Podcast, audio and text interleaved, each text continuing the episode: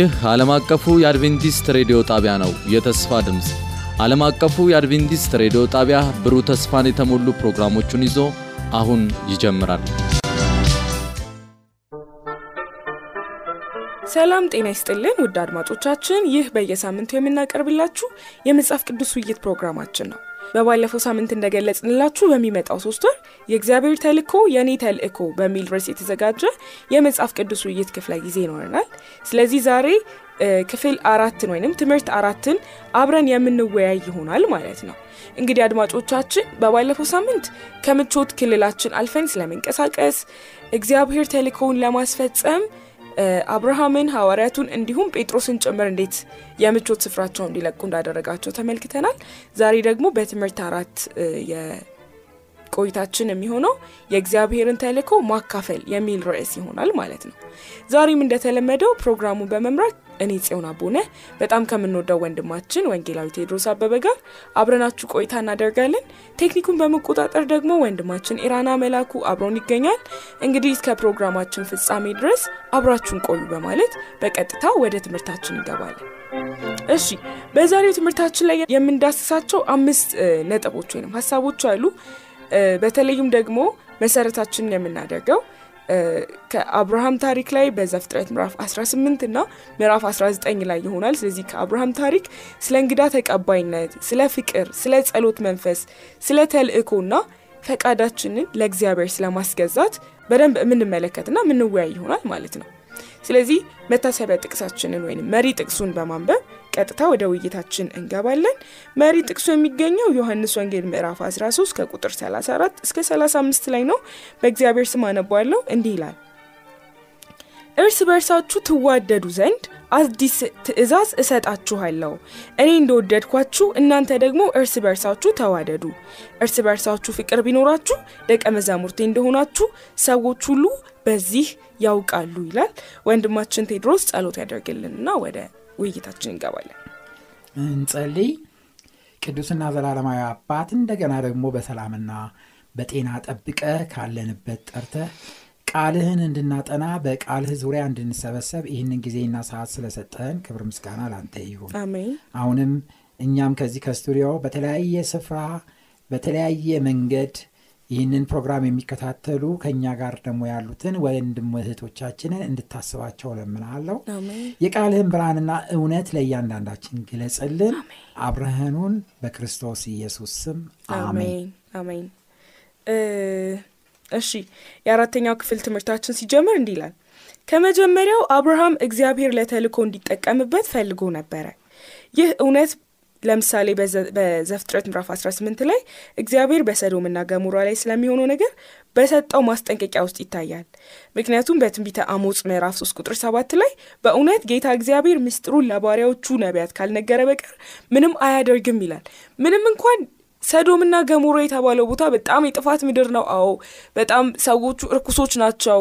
የሰሩት የነበረው ነገር ወንድና ወንድ ሴትና ሴት ይጋቡ ነበርና እግዚአብሔር ያንን ቦታ በእሳት ሊያጠፋው አስቦ ነበር።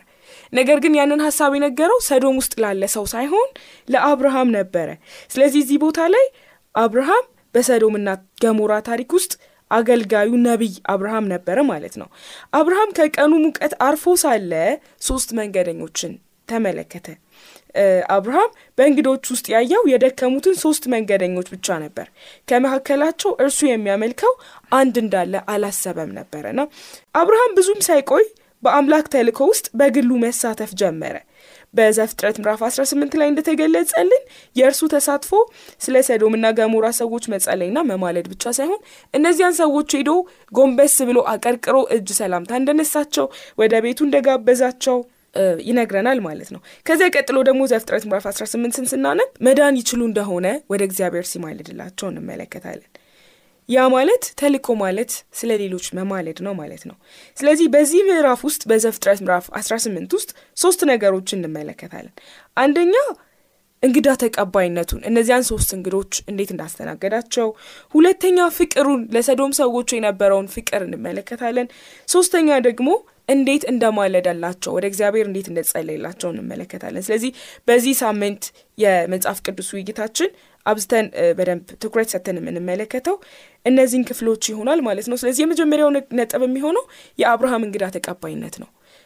ዘፍጥረት ምዕራፍ 18 ከቁጥር 1 እስከ 15ን ላይ የተገለጸውን እንግዲህ አድማጮቻችን እርስዎ መጽሐፍ ቅዱስን ከፍተው ማንበብ ይችላሉ። ነገር ግን ወንጌላዊ ቴድሮስ እዚህ ክፍል ላይ ስናነብ አብርሃም ለእንግዶቹ የሰጠው ምላሽ ምን አይነት የእንግዳ ተቀባይነትን መንፈስን አሳይቷል? ይህ ምላሽስ ከተልእኮ ጋር ምን ይገናኛል? እኛንስ ምን ያስተምረናል? በጣም የሚገርም ነው። አብርሃም በጣም በጣም በጣም ትልቅ ኃላፊነት የነበረበት ሰው ነው። ምክንያቱም የአብርሃም ቤተሰብ ታላቅ ቤተሰብ ነው እና ታላቅ ቤተሰብ ሲል ከአንድ ሺህ የሚበልጡ ሰዎችን ያጠቃለለ ብዙዎቹ ደግሞ የቤተሰብ መሪዎች የነበሩ ናቸው እና ጥቂት የማይባሉ ሰዎች እንደሆኑ ከእሱ ጋር ያሉት እንመለከታለን እና እነዚህን ሁሉ ሰዎች ማስተዳደር እና መምራት እጅግ በጣም ከባድ ኃላፊነትን የሚጠይቅ ጉዳይ ነው። ግን አብርሃም ከዚህ ትልቅ ኃላፊነቱ በተጨማሪ የደከሙ ያዘኑ፣ መንገድ የጠፋባቸው፣ በዛ በረሃ ውስጥ የተጠሙ የተራቡ ሰዎችን አያልፍም ነበረ እና እንደውም ለዚህ purpose ብሎ ለዚህ ዋና ጉዳይ ብሎ እደጃፉ ላይ ቁጭ ብሎ እንግዶችን ለመቀበል ይፈልግ እንደነበረ ከታሪኩ እንመለከታለን እና እጅግ በጣም ሞቃት በሆነበትና ቀትር ፀሐይ በሆነበት በዛ በበጋ ወራት በደጃፉ በድንኳኑ ላይ ቁጭ ብሎ በድንኳኑ ፊት ለፊት ቁጭ ብሎ አሻቅቦ እየተመለከተ ምናልባት የደከሙና የዛሉ ሰዎችን ካሉ ለመቀበል አብርሃም ከፍተኛ ጉጉት አድሮበት እዛ እንደተቀመጠ እንመለከታለን ማለት ነው እና ይሄ በጣም የሚገርም ነው። በደጃፉ ደጅ ነበረ። ከዛ የአብርሃም የእንግዳ ተቀባይነት ጉጉት መጽሐፍ ቅዱስ ሲገልጽልን ከድንኳኑም ደጃፍ ወደ እነርሱ ሮጦ ይላል። ሶስት ሰዎች ባየ ጊዜ ከድንኳኑ ደጃፍ ወደ እነሱ ሮጦ በመሄድ እና እነሱ አይደሉም አሳድረኝ ወይም ምግብ ስጠን ወይም ውሃ ጠምቶናል ውሃ ጠጣን ብለው እንኳን ወደ እሱ የመጡት እነሱ አይደሉም። እሱ ገና ሁኔታቸውን ሲመለከት በጉጉት በቃ የማስተናግደው የምቀበለው እንግዳ እግዚአብሔር ያዘጋጀልኝ እንግዳ ዋው እድለኛ ነኝ በሚል መንፈስ አብርሃም በሩጫ ነው ገስግሶ እነዚህን ሰዎች ለመገናኘት የበቃው። ከተገናኛቸው በኋላ ምንድን ያላቸው? በምዕራፍ 18 አራትና አምስት ላይ ቁራሽ እንጀራም ላምጣላችሁ፣ ልባችሁንም ደግፉ፣ ከዚህም በኋላ ትሄዳላችሁ። ስለዚህም ወደ ባህሪያችሁ ወደ እኔ ባሪያችሁ መጥቻለሁና ብሎ ይናገራል እና በቃ ወደ እኔ የመጣችሁ እግዚአብሔር የላካችሁ ናችሁና ነው የሚለው። እና ወደ ባሪያችሁ መጣችኋልና። ምን ማለት ነው? ይሄ? ራሱን ባሪያ አደረገ። እና ምን ማለት ነው? በሌላ ነገር? አገልጋይ ነኝ እኔ። ለማላቀው ሰው መንገደኛ ለሆነ ምስኪን ለሆነ ለተናቀ ምንም ለሌለው ለተራበ ለተጠማ ሰው እኔ ባሪያ ነኝ አገልጋይ ነኝ። ስለዚህ እግዚአብሔር ወደ እኔ ልኳቸዋል ብሎ እድል እንደ እድል ነው እንግዳ ተቀባይነቱን እንደ እድል እንደተጠቀመበት እንመለከታለን ማለት ነው። እና ግድ እንዳላቸው እንመለከታለን ማለት ነው። እንግዲህ አብርሃም ካለው ትልቅ አገልግሎት በተጨማሪ ለእንግዶች እንደዚህ አይነት ትልቅ ምግባር ማሳየት በጣም በጣም የሚያስደንቅ ነው። እና እነዚህ ሰዎች የአብርሃምን ትህትና ፍቅር መስተንግዶ አይተው ስለ አብርሃም ላያስቡ ይችላሉ ስለ አምላኩ ላያስቡ ይችላሉ። የእሱን አምላክ ለመከተል ልባቸውን ማዘንበላቸው ይቀራል ይሄ በጣም የአብርሃም እንግዳ ተቀባይነት ከምስክርነቱ ከተልኮ ጋራ ምን ያህል ግንኙነትና ቁርኝት እንዳለው የሚያመላክተን ትልቅ ሀሳብ እንደሆነ ነው የምንመለከተው ማለት ነው። ስለዚህ እኛ ሰዎች ወደ እኛን እስከሚመጡ ድረስ መጠበቅ የለብንም።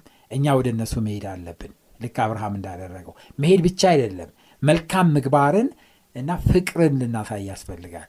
ይህ ፍቅራችንና መልካም ምግባራችን እንግዳ ተቀባይነታችን ነው ያለንን አምላክ ለሌሎች ለማስተዋወቅ በር የሚከፍትልን ይሄ ትልቅ ትምህርት እንማራለን ከዚህ ማለት ነው። እግዚአብሔር ይባርክ። ስለዚህ ወንጌላዊ ቴዎድሮስ እንደገለጸልን ከመጀመሪያው ጀምሮ ይህ ሰው እግዚአብሔር ለተልኮ እንደጠራው ያውቅ ነበር።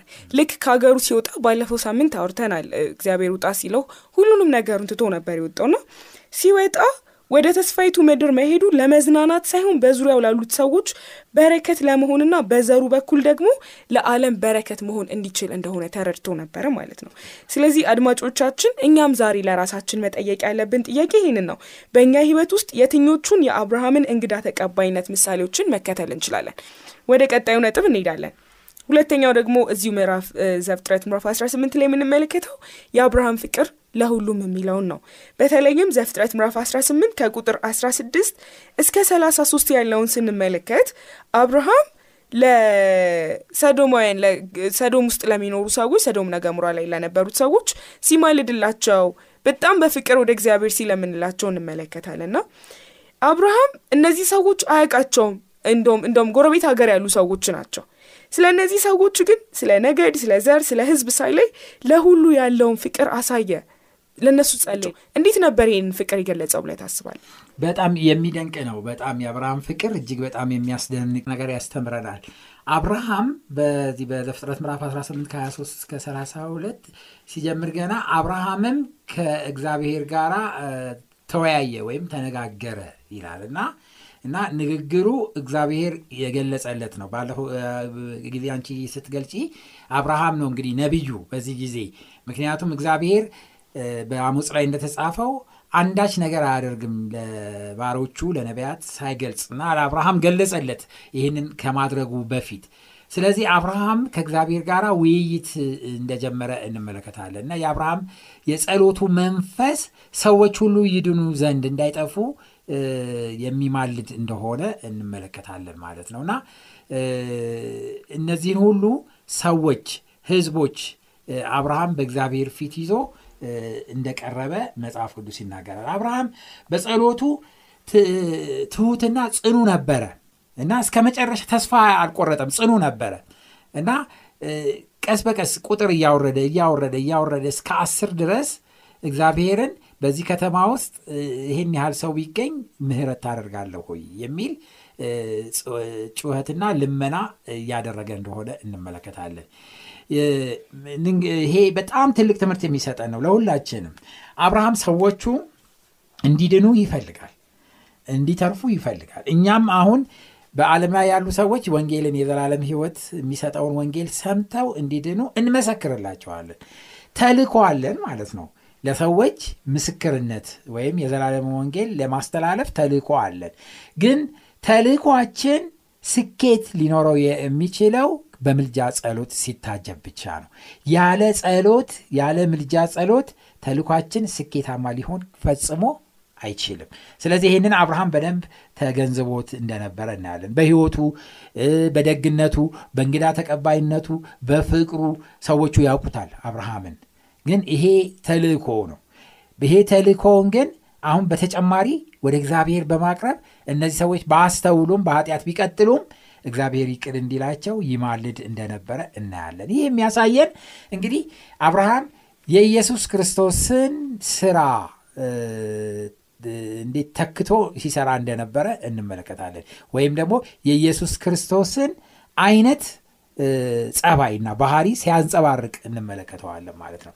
በሮሜ ምዕራፍ 8 ቁጥር 34 ላይ በዕብራውያን ምዕራፍ 7 ቁጥር 25 ላይ ያሉትን ጥቅሶች በምናነብበት ጊዜ ጌታችን ኢየሱስ ክርስቶስ ስለኛ የሚማልድ በአብ ቀኝ ያለ ሊቀ ካህናችን መሆናቸውን ያሳያሉ። በነገራችን ላይ አንዳንድ የመጽሐፍ ቅዱስ ትርጉሞች አሁን በቅርብ ጊዜ ክርስቶስ አማላጅ አይደለም፣ ሊቀ ካህን አይደለም በማለት ሮሜ ምዕራፍ 8 ቁጥር 34ን ዕብራውያን ምዕራፍ 7 ቁጥር 25ን እየሰረዙ አማላጃችን ወይም አስታራቂያችን የሚለውን እያጠፉ ፈራጅ ነው የሚል እየከተቱበት ነው ያሉትና ነገር ግን ይሄ በጣም በጣም በጣም ትልቅ ስህተት ነው። ምክንያቱም ለምንድን ነው ጌታችን ኢየሱስ ክርስቶስ ሊቀ ካህን ነው። ጳውሎስ ሲናገር ከተናገርነው ነገር ዋናው በአብ ዘንድ ቀኝ የተቀመጠ ስለኛ የሚማልድ ሊቀ ካህን ጌታ ኢየሱስ ክርስቶስ አለን ነው ስለዚህ ክርስቶስ በመስቀል ላይ መሞቱ ብቻ ሳይሆን ሞቶ ተነስቶ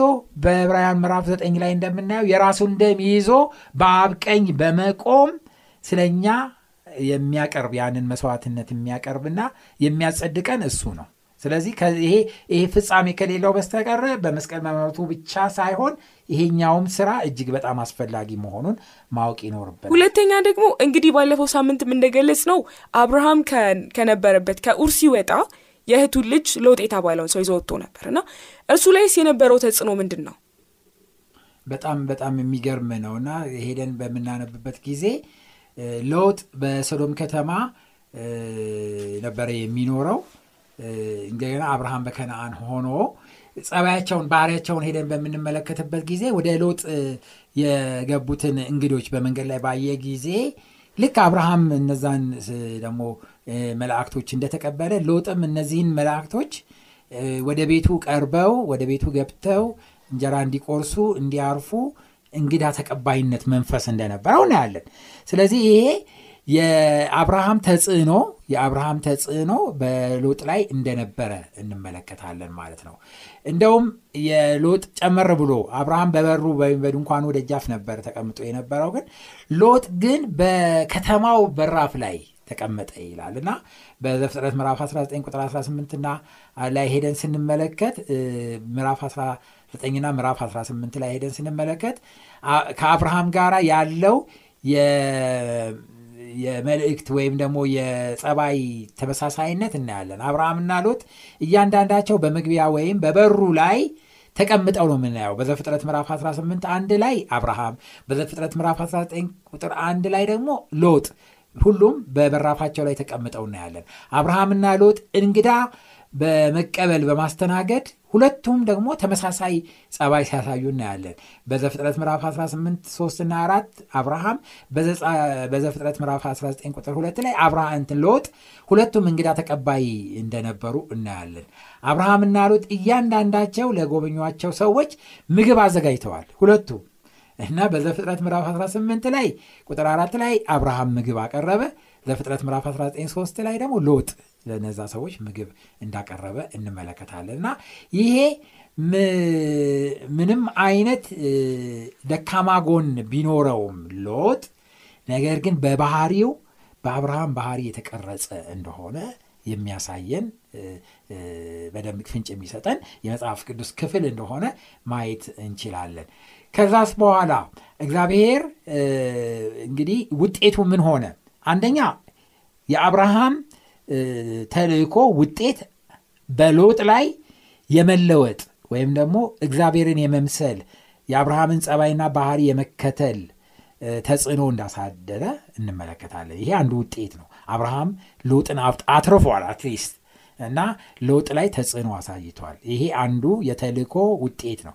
ሁለተኛው ደግሞ ሰዶምና ጎሞራ ከእግዚአብሔር ዘንድ ከሰማይ እሳትና ዲን እንደዘነበ ከዛ በኋላ እነዛን ከተሞች በዙሪያቸው ያሉትን ሁሉ ከተሞች የሚኖሩትን ሰዎች በሙሉ ቡቃያውን ጨምሮ እንዳጠፋ ፍጥረት ምዕራፍ 192425 ይነግረናል። ነገር ግን እግዚአብሔር ከዛ ከተማ ውስጥ አራት ሰዎች ከተማዋን ለቀው ወጡ። ጥፋት ከመድረሱ በፊት እነዚህ አራት ሰዎች ከተማውን ለቀው ወጡ። አራቱ ሰዎች ከወጡ በኋላ በሚያሳዝን ሁኔታ የሎጥ ሚስት ወደኋላ ስትመለከት እንደቀረችና እንደጠፋች እናያለን። ነገር ግን ሶስቱ ሰዎች ግን ከከተማ ውስጥ እንደዳኑ እንመለከታለን ማለት ነው እና ከዛ ታላቅ ከሆነ ቁጣ እነዚህ ሶስት ሰዎች ማለት ሎጥና ሁለት ልጆቹ ከጥፋት እንደዳኑ ይሄም ደግሞ የአብርሃም ተልእኮ ውጤት እንደሆነ እንመለከታለን ማለት ነው። ምንም እንኳን ሰዶምና ጎሞራ ከተሞቹ ሁሉ ቢጠፉም ቅሉ እግዚአብሔር አብሮ ሊጠፋ ያለውን ሎጥን በአብርሃም ተልእኮ ተጽዕኖ አማካኝነት ከዛ እንዲወጣ። ምክንያቱም ይሄ ምንድን ነው በእግዚአብሔር ፊት ምንም እንኳን ጥቂት ሰዎች ናቸው የዳኑት። ብንልም በእግዚአብሔር ፊት ግን አንድ ነፍስ ቢሊየን በላይ ወይም ደግሞ ሊቆጠር በማይችል ሁኔታ አንድ ነፍስ እንኳን በእግዚአብሔር ፊት ዋጋ እንዳላት ልናውቅ ያስፈልገናል ማለት ነው። እግዚአብሔር አብስቶ ይባርክህ። በደንብ አድርገህ ገልጸህልናል። ከሰበክን ካስተማርን ተልኳችንን ከፈጸምን በኋላ እያንዳንዱ ሰው ሁሉም ሰው አይቀበለንም ማለት ነው። ስለዚህ የወንጌልን ስራ በምንሰራበት ጊዜ የምንፈልገውን ውጤት ካላየን ተስፋ እንዳንቆርጥ መማር የምንችለው እንዴት ነው? በተለይም ከሎጥ ሕይወት ከአብርሃም ያን ሁሉ ምርጃ አድርጎላቸው ክርስቶስ እንኳን ሄዶ ተናግሯቸው ነገር ግን ሄዳ ነው ሶስት ሰው ብቻ ነበርና እኛም ተስፋ መቁረጥ የለብንም ከነዚህ ሰዎችም የምንማረው ነገር ተስፋ መቁረጥ እንደሌለብን ነው። የመጨረሻው ደግሞ ለእግዚአብሔር ፈቃድ መገዛት የሚል ነው። በዘፍጥረት ምዕራፍ 12 ከቁጥር 1 እስከ 9 ላይ ስናነብ እግዚአብሔር አምላክ አብርሃምን ከኡር ምድር ሲያስወጣው እንዲወጣ ሲነግረው እንመለከታለን። ባለፈው ሳምንትም ይሄንን ክፍል አይተነው ነበረ እና ከፊት ለፊት ያለው መንገድ ግልጽ ባይመስልም ለእግዚአብሔር ፈቃድ ስለመገሳት ምን ያስተምሩናል? በተለይ ግን አሁን ከምን አንጻር ነው የምንመለከተው? የእግዚአብሔርን ቃል ወንጌልን ከመስበክ አንጻር ከወንጌልን ከመስበክ ወይም ከመቀበል አንጻር። የእግዚአብሔርን ፍቃድ ለሱ መገዛት መቀበል የሚለውን ሀሳብ ነው የምንመለከተው። እና አብርሃምን በምንመለከትበት ጊዜ እግዚአብሔር የመጀመሪያ አብርሃምን በመረጠው ጊዜ በመመረጡ ሰዓት ለእግዚአብሔር ፍቃድ ተገዛ። ምንድን ያለው? እግዚአብሔርም አብርሃምን ከሀገርህ ከዘመዶችም ከአባትህም ቤት ተለይተ እኔ ወደማሳይህ ምድር ውጣ አለው። እና ይሄ ከባድ ጥሪ ነበር ለአብርሃም። ሁሉን ነገር እርግፍ አድርጎ መውጣት ነበረበት።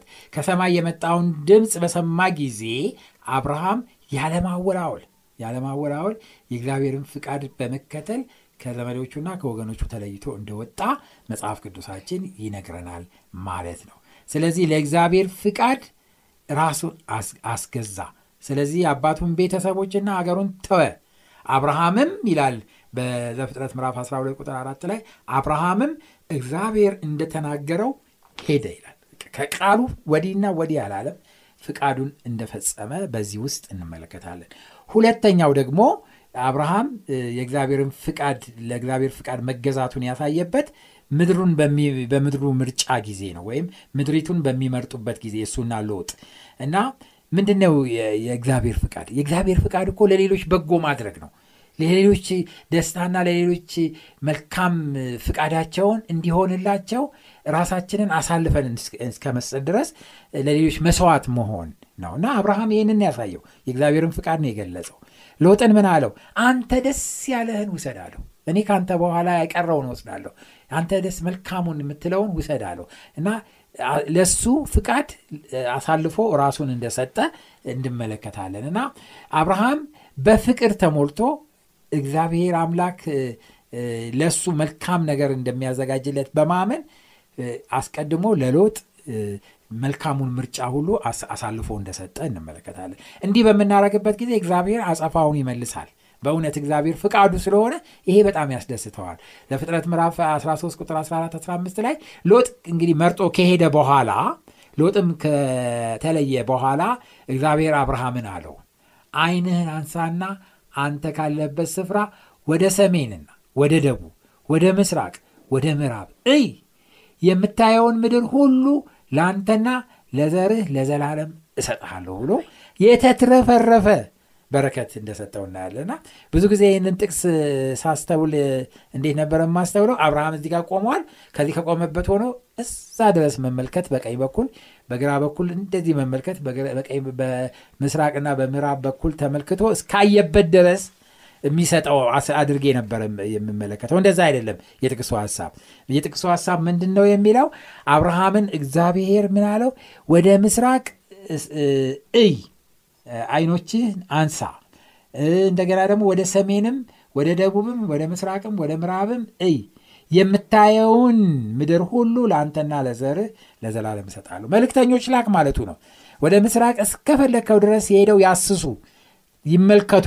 በዚህኛውም በምዕራብ በኩልም እንደዛው በሰሜንም በኩል እስከሚያዩ ድረስ እስከሚደርሱበት ድረስ በደንብ አድርገው አስስና መቃ የተተረፈረፈውን ነገር የፈለግከውን እሰጠሃለሁ ነው ያለው። እና ይሄ ከምን የመጣ ነው? አብርሃም ለሎጥ ፍቃዱን አሳልፎ በመስጠት ለሌሎች መልካም በማሰብ እግዚአብሔር ደግሞ ለእኛ አትረፍርፎ መልካም እንደሚያስብልን እንመለከታለን። እግዚአብሔር አብስቶ ይባርክህ በመጨረሻ የምናደርገው ነገር ለአድማጮቻችንም ለእኛም የሚሆን ግድድሮሽን ወይንም challenge የሚባለውን ነገር አቅርበን ፕሮግራማችንን ወደ ፍጻሜ የምናመጣ ይሆናል ቻሌንጁ ወይንም ግድድሮሹ ምንድን ነው በከተሞቻችን ውስጥ ወንጌልን በአግባቡና ውጤታማ በሆነ መንገድ በመስበክ ረገድ እንቅፋት ያጋጥመናል እኛስ ደግሞ የሚገጥመን እንቅፋት ምንድን ነው ስለዚህ እነዚህ እንቅፋቶች ውስጥ እግዚአብሔር ጣልቃ እንዲገባ እንለምን። ከዚያ ደግሞ በተጨማሪ ከኛ ችግር ጋር የሚመሳሰል አስቸጋሪ ሁኔታ ውስጥ የተጎዳን ሰው የምናገኝበትን መንገድ እንፈልግ።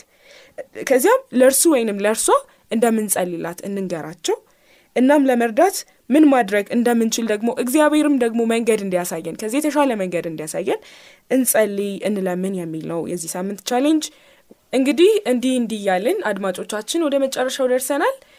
ዛሬም ውይይታችን ወደ መጨረሻ የምናመጣው Patriarchs and Prophets በሚል በኤለን ዋይት ተጽፎ ወደ አማርኛው የሃይማኖት አባቶችና ነቢያት በሚል የተተረጎመው መጽሐፍን በማንበብ ይሆናል። ከዚህ መጽሐፍ ላይ ገጽ 133 134 እና 140 ላይ የተጻፈውን ስለ ሰዶማውያን እንደዚሁም ስለ አብርሃም ጋር በተገናኘ የተጻፈውን እናነብላቸዋለን። ለሚጠፉ ነፍሳት ያለው ፍቅር አብርሃምን እንዲጸልይላቸው አነሳሳው። የረከሰችውን ከተማ ኃጢአት ቢጸየፍም ኃጢአተኞቹ ግን እንዲድኑ ፈለገ። ለሰዶም ያለው ጥልቅ ፍላጎት እኛ ንስሐ ላልገቡ ሰዎች ሊሰማን የሚገባውን ጉጉት ያሳያል። ኃጢአትን ልንጠላ ለኃጢአተኛውም ልንናዘዝለትና ልንወደው ይገባል። በሰዶም ላይ የደረሰው አይነት አስከፊ ጥፋት ውስጥ እየገቡ ያሉ ተስፋ ያጡ ነፍሳት በዙሪያችን አሉ። በየቀኑ የአንዳንዶች የምህረት ጊዜ እየተዘጋ ነው። በየሰዓቱ አንዳንዶች ምህረት ሊደርስበት ከሚችለው ርቀት ያልፋሉ። እናም ኃጢአተኛው ከዚህ አስፈሪ ቅጣት እንዲሸሽ የማስጠንቀቂያና የልመና ድምፅ የት አለ? ከሞት ይመለሱ ዘንድ የተዘረጉት እጆችስ ወዴት ናቸው? በትህትናና በጽኑ እምነት እግዚአብሔርን ስለ እርሱ የሚማጸኑትስ ወዴት አሉ? የአብርሃም መንፈስ የክርስቶስ መንፈስ ነበረ። የእግዚአብሔር ልጅ ራሱ በኃጢአተኛው ምትክ ታላቅ አማላጅ ነው። ለቤዛነት ዋጋ የከፈለለት እርሱ የሰውን ነፍስ ዋጋ ያውቃል። ነውር የሌለው ንጹሕ ተፈጥሮ ብቻ ሊኖረው የሚችለው አይነት ጥላቻን ለማየት ለክፋት በማሳየት ክርስቶስ ወሰን የሌለው በጎነት ብቻ የሚጸንሰውን ፍቅር ለኃጢአተኛው አሳየ። በስቅለቱ ስቃይ ውስጥ እርሱ የዓለምን ሁሉ የኃጢአት ሸክም ተሸክሞ ስለ ተሳዳቢዎቹና ገዳዮቹ አባት የሚያደርጉትን አያውቅምና ይቅር በላቸው በማለት በሉቃስ ወንጌል ምዕራፍ 23 ቁጥር 34 ላይ ጸለየ። አብርሃም እንደ ኃያል እንደ ጥበበኛና እንደ አስተዋይ አለቃ ሆኖ በዙሪያው ባሉት አሕዛብ ዘንድ የተከበረ ነበረ። በጎረቤቶቹ ላይ ተጽዕኖ መፍጠሩን አላቆመም። የእርሱ ሕይወትና ባህሪ ከጣዖት አምላኪዎች ባለው ግንኙነት ልዩነት ለእውነተኛው እምነት ትልቅ አስተዋጽኦን አደረገ። ለአምላክ ያለው ታማኝነትም የማያወላውል ነበር። የእርሱ ወዳጅነትና ደግነት በራስ የመተማመን መንፈስና ወዳጅነትን የሚያነሳሳ ሲሆን ያልወላወለ ታላቅነቱ እንዲያከብሩት የሚያስገድድ ነበረ ይላል። ውድ አድማጮቻችን ለዛሬ ያዘጋጀንላችሁ የመጽሐፍ ቅዱስ ውይይት ፕሮግራም ይህንን ይመስል ነበር። በዛሬ ውይይታችን ላይ ያላችሁን ማንኛውንም አይነት ሀሳብ፣ ጥያቄ፣ አስተያየት በስልክ ቁጥራችን 0910 82 81 82 ላይ በመደወል ልታሳውቁን ትችላላችሁ። ሳምንት በትምህርት አምስት ውይይታችን እስከምንገናኝ ድረስ የእግዚአብሔር አምላክ ፍቅር፣ የክርስቶስ ጸጋ የመንፈስ ቅዱስ አብርነት ከሁላችንም ጋር ይሁን። በተማርነውም ጸንተን እንድንኖር እግዚአብሔር አምላክ ሁላችንም ይርዳ እንላለን። እስከ ሳምንት ቸር ሰንብቱ።